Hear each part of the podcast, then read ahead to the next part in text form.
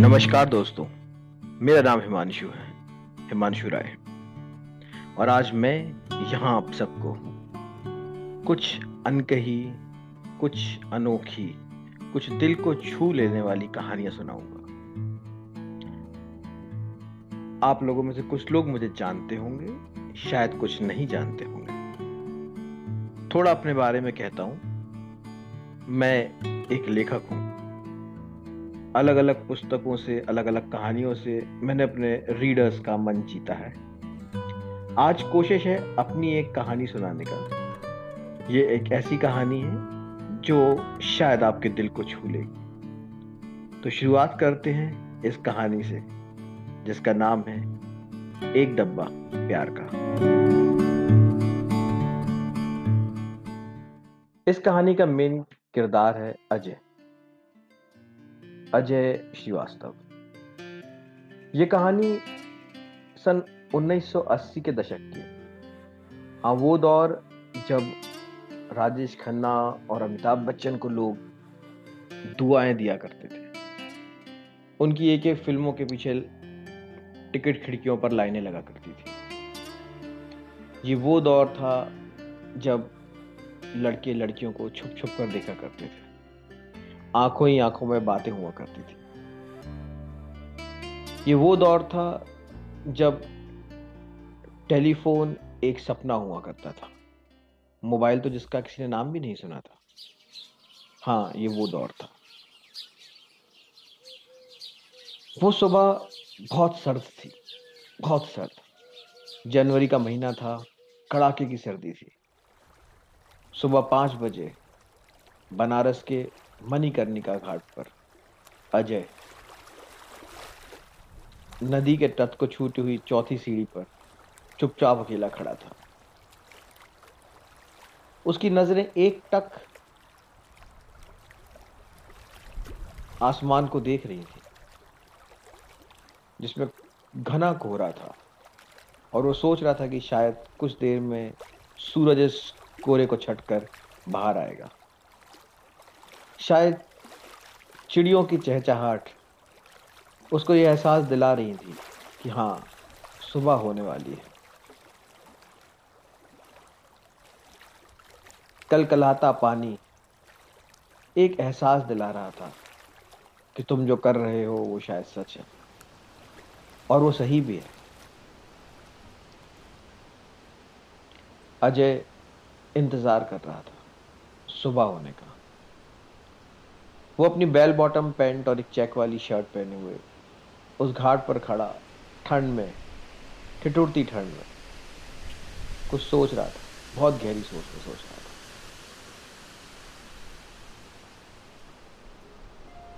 इतनी ठंड में भी शायद उसको ठंड महसूस नहीं हो रही थी, क्योंकि वो सोच ही इतनी गहरी थी, जिसके आगे ठंड, गर्मी, सब सब बेमानी थी उसके लिए। मणिकर्णिका घाट, जो झांसी की रानी के नाम पर था। पर शायद दोस्तों आपको पता हो, ये वही घाट है जहाँ सबसे ज़्यादा वृद्धाश्रम होते हैं।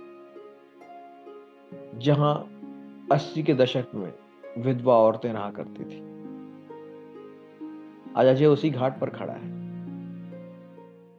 पास ही अनेकों मंदिर हैं। मणिकर्णिका घाट पर शिव जी के मंदिर, भोलेनाथ के मंदिर श्री राम के मंदिर, और मंदिरों में सुबह सुबह की घंटियाँ बज रही थी। सुबह सुबह की घंटियाँ, अजय के मन को छू रही थी। उसको एहसास दिला रही थी कि आज जो वो करने जा रहा है, वो शायद सबसे बड़ा है। उसने अपनी शर्ट की जेब में हाथ डाला, ऊपर वाली जेब में, और उसने एक चार मीनार सिगरेट का पैकेट निकाला। डब्बा खोलते ही उसने देखा कि सिगरेट तो केवल एक ही बची है। उसने उस एक सिगरेट को अपने मुँह में दबाया। अपनी पैंट की जेब में टटोलते हुए उसने माचिस का पैकेट निकाला और उस माचिस की डिब्बी से तीली जलाकर अपनी सिगरेट को सुलगाया। उसके होठों से निकलता हुआ वो चार मीनार सिगरेट का धुआँ सुबह सुबह के कोहरे में ऐसे जुड़ गया, जैसे कि शायद वो कोहरा और वो धुआँ एक ही था। उसको यह करने में एक आनंद सा आने लगा। वो सिगरेट मुँह में लगाता, उसका धुआँ अंदर लेता, अपने फेफड़ों को जलाता और फिर उस धुएँ को बाहर कोहरे में मिला देता। सर जी, ये लीजिए चाय। ठंड में गरम गरम चाय पियेंगे तो आनंद ही आ जाएगा। अजय ने पलट कर देखा। उसका ड्राइवर राजू, जो कि ठंड में ठिठुर रहा था। कान में सर से होता हुआ मफलर बांधे हुए, हाथ में दास्ताने और फुल स्वेटर पहने हुए, ठिठरता हुआ भी हाथ में एक प्लास्टिक के कप में चाय लेकर अजय के पास भागता हुआ आया था। अजय ने उसके हाथ से चाय ली और आगे देखकर फिर अपने सिगरेट का कश लगाने लगा। राजू ने अपने हाथों को मला और फिर धीरे से बोला, सर, सामान तो लगभग रख गया है, लड़के बस उसको बाँध ही रहे हैं।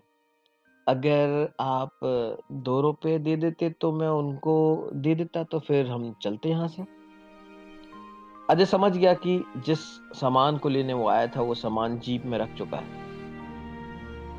उसने चाय के कप को नीचे रखा और चुपचाप अपने पॉकेट से दो रुपए का नोट निकालकर उसने राजू को थमा दिया।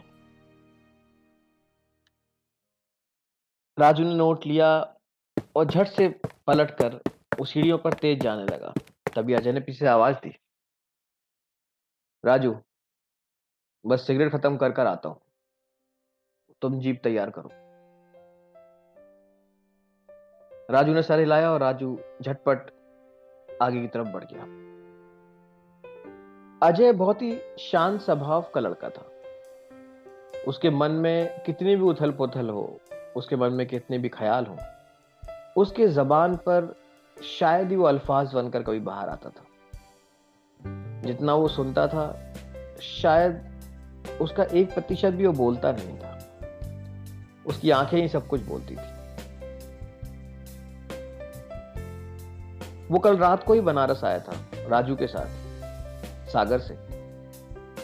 सागर एक छोटा सा शहर है मध्य प्रदेश में, भोपाल के पास, जहाँ का विश्वविद्यालय बड़ा प्रसिद्ध है। और हाँ वहाँ कोई सागर नहीं है, पर हाँ वहाँ का एक तालाब बड़ा फ़ेमस है। अजय को बनारस आने की बहुत जल्दी थी, क्योंकि कुछ सामान ही ऐसा था जो उसको तुरंत सागर लेकर पहुँचता था। उसने कल सुबह ही बस स्टैंड जाकर एक जीप किराए पर ली राजू उसी का ड्राइवर था। राजू भी रास्ते भर bug bug bug bug bug bug बोलता रहा और अजय बस सुनता रहा। पर राजू ये समझ गया था कि शायद सामान जो भी है, वो बहुत ज़रूरी है। क्योंकि सागर से बनारस, जो 800 साढ़े आठ किलोमीटर दूर है, शायद ही कहीं सिगरेट लेने के लिए अजय रुका हो। अन्यथा अजय ने राजू को रुकने नहीं दिया। वो देर रात को ही बनारस पहुँच गया था। अजय ने कप नीचे रखा, चाय खत्म की, सिगरेट को घाट की सीढ़ियों पर फेंका और अपने जूतों से उसको दबा दिया और पलटकर वापस जीप की तरफ़ जाने लगा, जो कि पास की गली में खड़ी थी। अजय जैसे जैसे ऊपर चढ़ता गया सीढ़ियों पर उसने देखा कि सुबह सुबह वृद्धा आश्रम में से बहुत सारी वृद्ध और विधवाएँ उस गली के दोनों छोर पर खड़ी हुई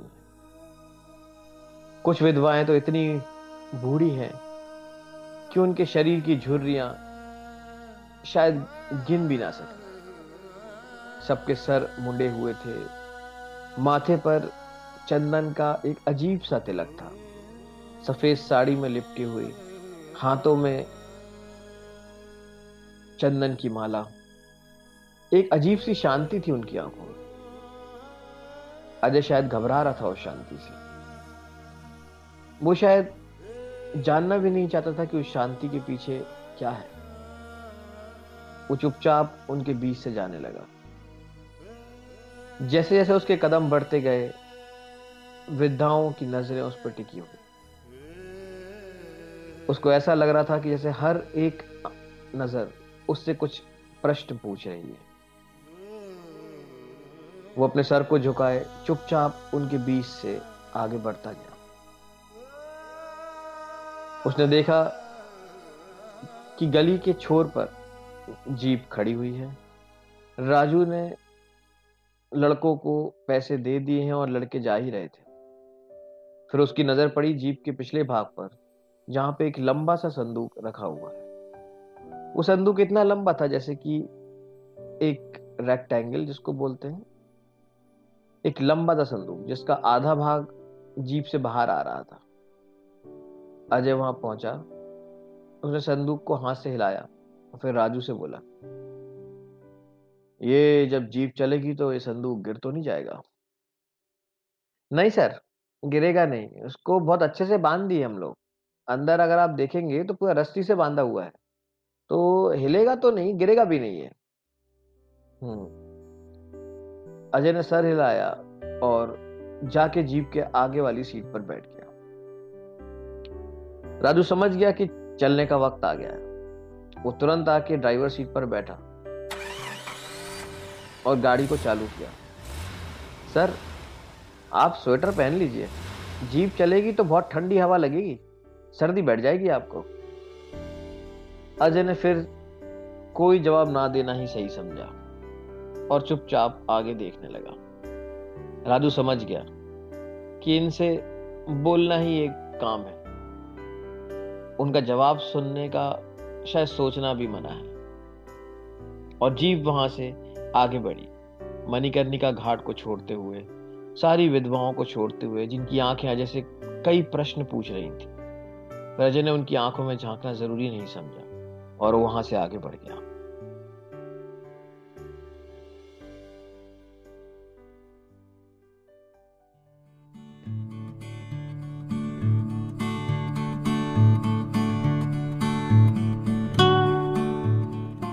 दोस्तों, आज के एपिसोड में बस इतना ही। अगले एपिसोड में हम जानेंगे अजय की कहानी का वो भाग जहाँ पे ये पता चलेगा कि शायद अजय बनारस क्यों आया है। क्या है बनारस में? और क्या है अजय के अतीत में? क्या है जो अजय को सागर से जोड़ता है? और क्या है जो सागर और बनारस को जोड़ता है? तो दोस्तों, मिलेंगे हम अगले एपिसोड में एक डब्बा प्यार का। मेरे साथ हिमांशु।